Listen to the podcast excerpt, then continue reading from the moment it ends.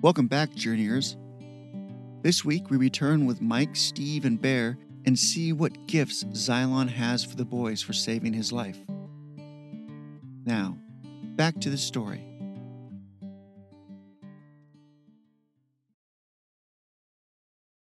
Chapter 30 Steve stared at the brightest stars he had ever seen. Bear had suggested that they forego the tent and sleep under the night sky, and Steve was glad he did. Earlier in the day, he had found a gold coin and now rolled it along the backs of his fingers. He could smell the coin, as well as the lump of coal in his pack that now served as his pillow. It was like metallic honeysuckle. He also knew that below him, perhaps thirty feet underground, was a limestone deposit and a vein of copper that was thick as Bear's arm. There was gold down there, too, but not enough to make it worth the effort of digging it out. There was something else, something that smelled sweet, pure, and hard.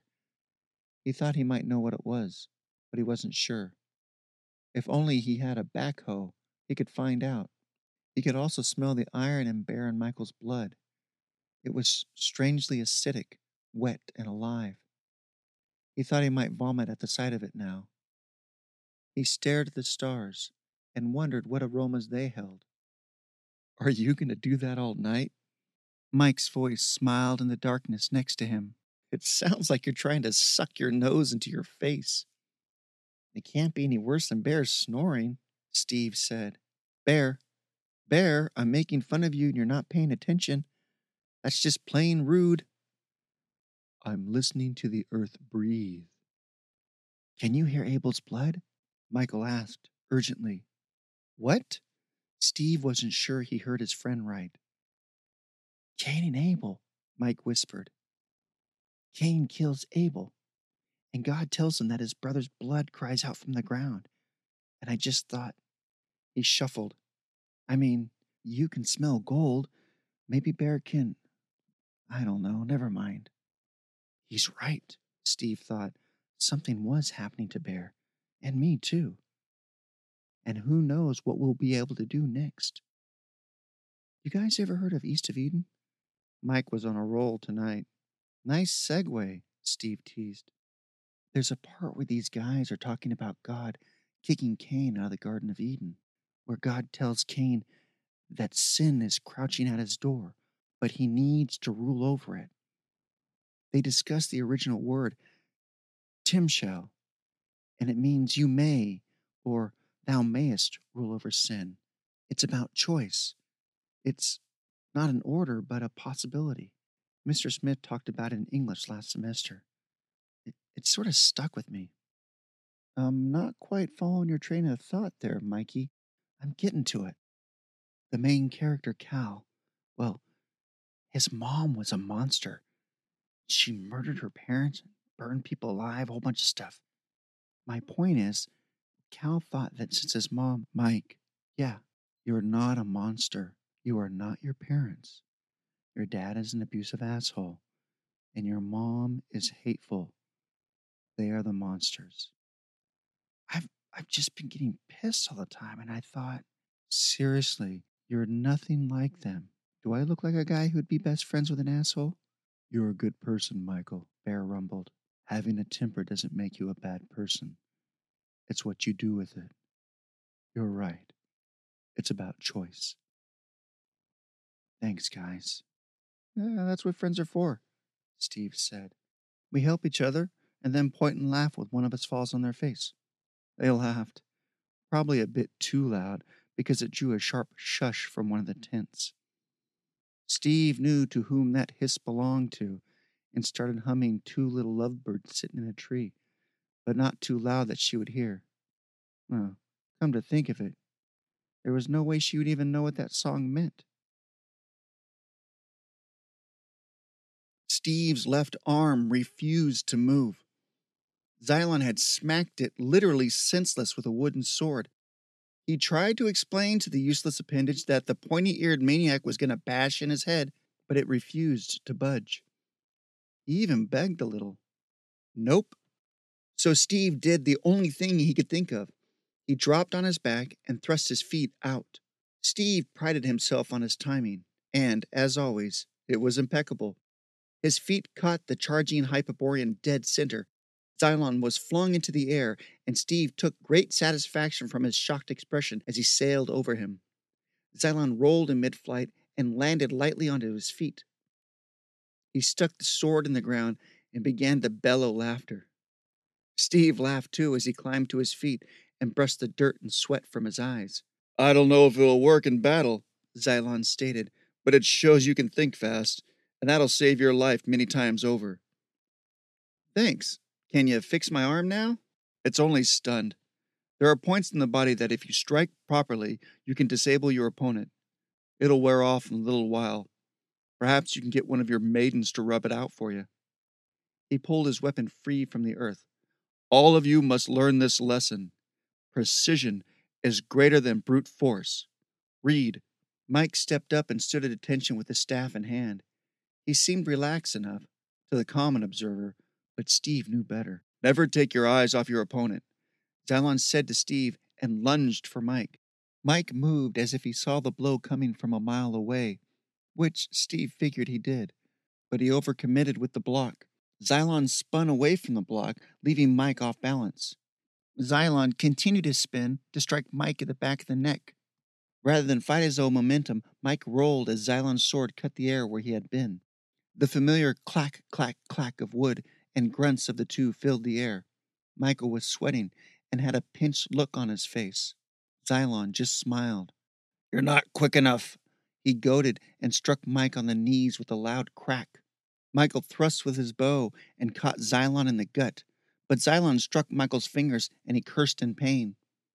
The wooden sword looked alive in Xylon's hands. It struck like a serpent several times in rapid succession shoulder, ankle, chest. The Hyperborean started to punctuate each strike with an insult. You're not smart enough. You're not strong enough. Not good enough. Michael's cheeks started bleeding. You're a disappointment. Xylon's foot caught Mike just above his left eye, splitting the skin. Mike's head snapped back, and he just stood there. He reached up and touched his eye and pulled back bloody fingers. He looked at the blood and roared. Steve had never heard a sound like that come from his friend, or anyone for that matter. It was hatred and rage and something else. Anguish? Mike flexed, and the two inch thick bow snapped in half. He charged. Xylon leapt back and struck with his sword, but Mike ignored the blow. He grabbed the sword and kicked Xylon in the chest so hard it caused him to fly back five feet. Mike screamed and rushed towards his enemy. Bear and Steve jumped between the two to stop Mike before he could do any real damage. Mike was strong, too strong, Steve thought. He could even see Bear having difficulty keeping him at bay. Mike! Mikey! Calm down! Steve shouted. Mike's throat was quartered with strain, and he tried to lunge again when Xylon approached. Maybe now's not the best time, Steve grunted, holding Michael. The big Hyperborean snaked his hand around Mike's neck and pressed their foreheads together. Peace, son. Peace. Michael went limp, and the three of them gently lowered him to the ground. The four of them sat in silence, as Michael wept among the blood, the dirt, and the sweat. Mike stood and stepped back. I'm okay. Steve could see his friend again, the slightly hunched shoulder, the tender look, and the wry smile that, even though he never noticed, drove the girls back home crazy. Mike sniffed and wiped at his face with all the grace that a teenage boy could muster. The gray haired Hyperborean stood without a word and walked away. Dude, it was the only thing Steve could think of to say. I know, I'm sorry. Michael watched Xylon go. Do you see what I mean now? Michael looked defeated, and Steve didn't like it. One of Steve's favorite things about Mike was his air of intensity. True, he could be moody, and he really did have that whole rebel without a cause thing working for him. But now his friend looked tired and beaten. Total berserker rage. Yeah, Mike said. Xylon returned with two weapons and something long wrapped in a cloth. You three seem capable enough, but one day you're going to find yourself in a real fight, and when you do, you're going to need something more than just sticks and stones. He was either brave or foolhardy to talk about spears and slings like that with Caneus in earshot, Steve figured. But a quick look over his shoulder showed that their trainer wasn't around. Maybe Xylon wasn't so dense after all. Pay attention, Steve Voss. A chair is as good as a weapon if someone possesses the skill and the will to use it, but the will is the most important. Your weapons are well made, and if you could not handle them, I probably would not be here. But that stick you're using, Steve Voss, is getting too small for you. If you trusted yourself enough to put some real strength behind it, it would shatter, and then where would you be? I gathered these from the fallen when your party saved me. Now, this is not Odin's Eye, but it's good dryad stock and a sound stone. Xylon handed Steve a hammer with a wooden handle as long as his arm.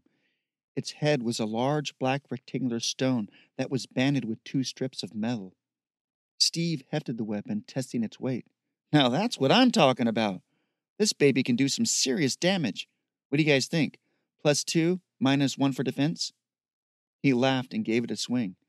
It felt good in his hand. The weight of the stone pulled at his arm in a comfortable way. Xylon was right. The stone was sound. It was jet black with a glossy polish. The smell of wet earth wafted from the black rock. He looked into the stone and saw no flaws throughout it. He stopped. How had he done that? Nerd, Michael quipped. Next, Xylon handed Bear a thick staff with a wicked curved blade at one end and a spike protruding from the back of it. This vouge is for you, Lastrogon Bear. I know your people don't hold much worth in such things, but I fear that time will prove a need for it. And you, Xylon stepped up to Mike and placed a hand on his bloody, grimy cheek. I did not know. I suspected, but I did not know.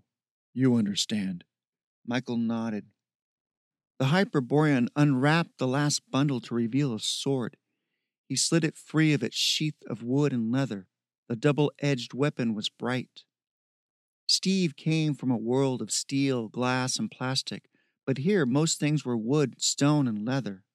The weapon was the largest piece of metal that he had seen since coming here, and it shone like the sun. The sword was perfect. The blade was comprised of the purest steel with traces of carbon so perfectly dispersed that Steve could barely sense them. Three fullers ran down the length of the steel, the middle deeper than the two accompanying it. The pommel of the single handed hilt was composed of iron with a small stone embedded in its center. The stone was the size of a dime, and Steve's fingers itched to touch it. He didn't know what it was, but it smelled sweeter than gold. It gave off an aroma of vast emptiness. The word Ulfberht was inlaid along the base of the steel. Nice sword. Steve breathed. It was the most beautiful work of art he had ever seen. Xylon looked directly into Michael's eyes. Men have always made the best weapons. They have a knack for making things for killing. Mike's hand closed around the hilt, and he froze. An indecipherable look passed over his face, and then he relaxed. Steve could count on one hand how many times he'd seen Mike peaceful. It looked good on him. Yes, Mike smiled. I understand. He sheathed the sword as if he had been doing it his whole life. Thank you, Xylon. Xylon grunted. I'm glad to be rid of it. It talks too much. Remember, Caneus has allowed me to train you in the evening. She will still train you in the morning. Thanks, Steve said sardonically. No, thank you. Xylon laughed. You have no idea how bored I've been. Chapter 31 Michael was getting more than a little tired of Steve's laughter. Give it a rest. His friend wiped a tear from his eye as his guffaws diminished into an annoying chuckle. I can't believe you stabbed yourself in the foot. I barely nicked my toe. Michael snapped back without any real conviction. I don't know what's funnier, you stabbing yourself or Caneus wrestling you to the ground. she pulled off your boot. Dear Lord, it was hilarious. Wrestling? More like manhandling, Mike thought. The short dryad was as strong as she looked. When he refused to show her the injury, she had tossed him to the ground with one hand and ripped off his boot with the other. She had been more furious with him when it turned out to be just a nick. She threw the boot at him and stomped away, grumbling about the stupidity of males, pointy ears or not. Michael felt lousy. He hadn't meant to make Caneus mad, and he tried to weather the humiliation with good grace. Despite her rantings, he knew he had scared her and that her anger was fueled by concern. Jack's outbursts were nothing like that. Michael suspected his parent truly hated him. Caneus was mad because he scared her. Jack was mad because Michael ruined his good times by being born. He would have to make it up to his instructors somehow. He had hoped Zoe would give him some advice, but when he caught her eye, she shook her head in disappointment and booted her horse to the head of the group. For some reason, that cut him deeper than any of Steve's jibes. We're near a city, Bear said. Michael was too surprised to react. Given his size, he couldn't understand how Bear could slip up on him so quietly. His friend was almost unrecognizable. His beard had not gotten longer, just thicker, something Michael didn't think was possible. Now it almost obscured his face. He'd also put on what looked like several pounds of muscle since leaving the tree. If Michael met his friend in a dark alley now, he would turn and run, especially if Bear was carrying that vicious looking spear that he used as a walking stick. Aren't you tired of walking? Bear shrugged. I like the feel of the ground.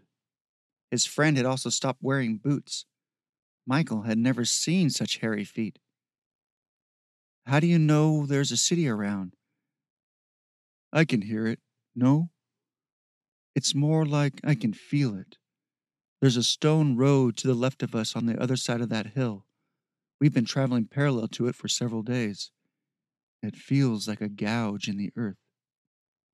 Bear, is everything all right? His friend suddenly seemed very foreign to him. Yes, and I will ask to see how you can repair things with Caneus. The Mitef seem to like me. He smiled over his shoulder as he quickened his pace. They call me Kotavi. Michael trailed the company, lost in his darkening thoughts. He couldn't seem to get things right. He was always upsetting someone or making an idiot out of himself. He was sick of himself and sick of constantly seeing eyes full of judgment. Could he really blame Vicky for dumping him? His face started to burn, and his hand drifted to the sword hilt at his side. The handle felt cool and and comforting. He wanted to draw the sword and examine it some more, but thought better of it. He had already caused enough excitement for one day. It was enough to lay his hand on the hilt. He had to wait to apologize to Caneus, and she would understand. The metal was too hot to strike now, but when she cooled, he would approach. He would have to hammer out an apology. If he used the precise words to convey his regret, he knew all would be well. It was better that Vicky had left. She was brittle. He could see that now, and brittle things break and leave sharp edges. It was better that it was over before he was in a situation where he needed her to be strong. Now, Zoe. Zoe was hard and difficult work. Good stock. It would take a very hot fire to melt her. Michael reined in his horse. The company stopped as Zoe addressed them. The sun caught her red hair and made it blaze like a furnace. We can no longer avoid the Hyperboreans. I have kept us in the forest and the foothills, but now I have no choice but to use their road. She said the word with contempt. The treaty holds, but be wary. We are strangers here and must watch our step. She turned her mount to the direction Bear had said the road laid. The procession followed except for Leander, who waited for Michael to catch up. Michael grimaced. Leander was nice enough, but he had bonded with Michael for some reason, and now he was always engaging him in conversation. Not only was it difficult to keep his true origins a secret, Michael found the only way to keep Leander in the dark was to keep asking him about his religion. But all his belly aching about sin was becoming tiresome. How is your foot? Leander asked. Michael shrugged. It's only a scratch. It was my fault. I was trying to twirl it and lost my grip. The blade went between my toes. I was lucky, I guess. He was tired of talking about his stupid injury. Are you glad to be returning to civilization? Yes and no. It'll be good to meditate and pray at the temple, but I am not good with people. You don't say. Michael raised an eyebrow. Sadly, it is the case. I have found people do not like to hear the truth about themselves or their fallen nature. Did you know Xylon actually threatened to tie me to a tree and leave me there when he first met? You can commune with nature while the birds peck out your eyes. His impression of Xylon was perfect. It's refreshing to have someone to talk to about my beliefs. Lucky me, Michael thought. If not for Bear telling him, Michael would have had no idea they were so close to the road. As far as he could tell, they were deep in the forest, miles from any civilization. They had not traveled more than 25 feet before they broke into a clearing. The road was wider and straighter than he would have imagined, with an extensive swath on either side, cleared of bushes and trees. That must have taken a very long time to build, Michael said. Leander nodded. Years, and with the lives of many slaves. Slaves? Mostly debtors in one fashion or another. The king will pay off the debt that is owed, and then the slave is freed when the debt is paid back to the king. Leander lowered his voice. I was told that some Metaf were captured and taken as slaves during the war, but they do not do well when they are forced from their trees. Some even died in captivity before the treaty was forged. The more Michael learned about these people, the more he disliked them. The road was very impressive and a testament to their ingenuity. But Bear had been right. It was like a scar. How many trees had been slaughtered so these people could travel with ease? It reminded him of home, and he hated it. It might take longer, but they'd eventually destroy the beauty of this land for their own comfort. The thought of Zoe being a slave burned him to his core. I am surprised your cheek has not healed yet, Leander said when Michael roughly wiped at his face. It's a condition. He took a deep breath and placed his hand on the hilt of his sword. You do not approve of slaves? Leander asked as a soft thud of hooves became harsh clacks against the stone road. No. My country fought a great war with itself to free slaves. Even now, 200 years later, people still treat them as secondary citizens. Even though they are given rights and equality through the law, how can they ever truly be free if they're not accepted as equals by their fellow citizens? But without a slave force, how do you build things? Leander looked puzzled. We employ people to build things. Sometimes our government pays them, and sometimes paid for by private citizens. We also have machines that help us do a lot of work with only a few people. Machines? Like a water mill? Yes. Why don't you tell him about hmm. nuclear power next time? Excuse me, Leander. I have to take care of something. He nudged his horse faster before the monk could reply. He needed to talk to Kinea sooner or later, and it was a good excuse to get away from Leander. He stiffened his back and approached his dryad teacher. Your friends have already approached me separately on your behalf, first Kotiva, and then the Lektok. To inspire such loyalty is a merit, she said without making eye contact. I am grateful, but they should let me fight my own battles. Battles are never fought alone. Your allies are either by your side or you carry them with you. No one has ever fought alone. She spoke with ferocity and looked at him as if she meant to stab the meaning into his head. I understand. I apologize for my foolishness and stupidity. Next time I'll tie your hair in ponytails. If you want to act like a child, I'll dress you like one. Perhaps a skirt, too. You have nice ankles. It was her wicked smile that brought the message home to Michael. Not only would she enforce her threat, but she would enjoy doing it. They rode for an hour in silence, something for which Michael was grateful. They passed small farms and vineyards, gathering strange looks from residents. Farmers would stop their work, wipe their brow, and look at the procession curiously for a moment before returning to their fields or fence mending or one of the countless duties that entailed the upkeep of a farm. Once, a group of children ran down a small dirt road that led to an adobe building and got within a stone's throw away before a scream brought them up short. The outburst had come from a woman barreling down the road after them. If that wasn't a terrified mother, then Michael would eat his boot. It was not until they crossed a small stone bridge that he broke the silence. A Hyperborean sat on the bank among the reeds as he watched the creek flow past. I could spend some time like that, just sitting there, watching the world go by, Michael said. Caneus snorted. That man is a criminal. He is forced to spend his days tending the reeds. Only people who are considered both harmless and worthless are given that sentence. Xylon chuckled behind him. They're called reed keepers. Son of a bitch. His so called friend, Steve, laughed so hard that he fell off his horse.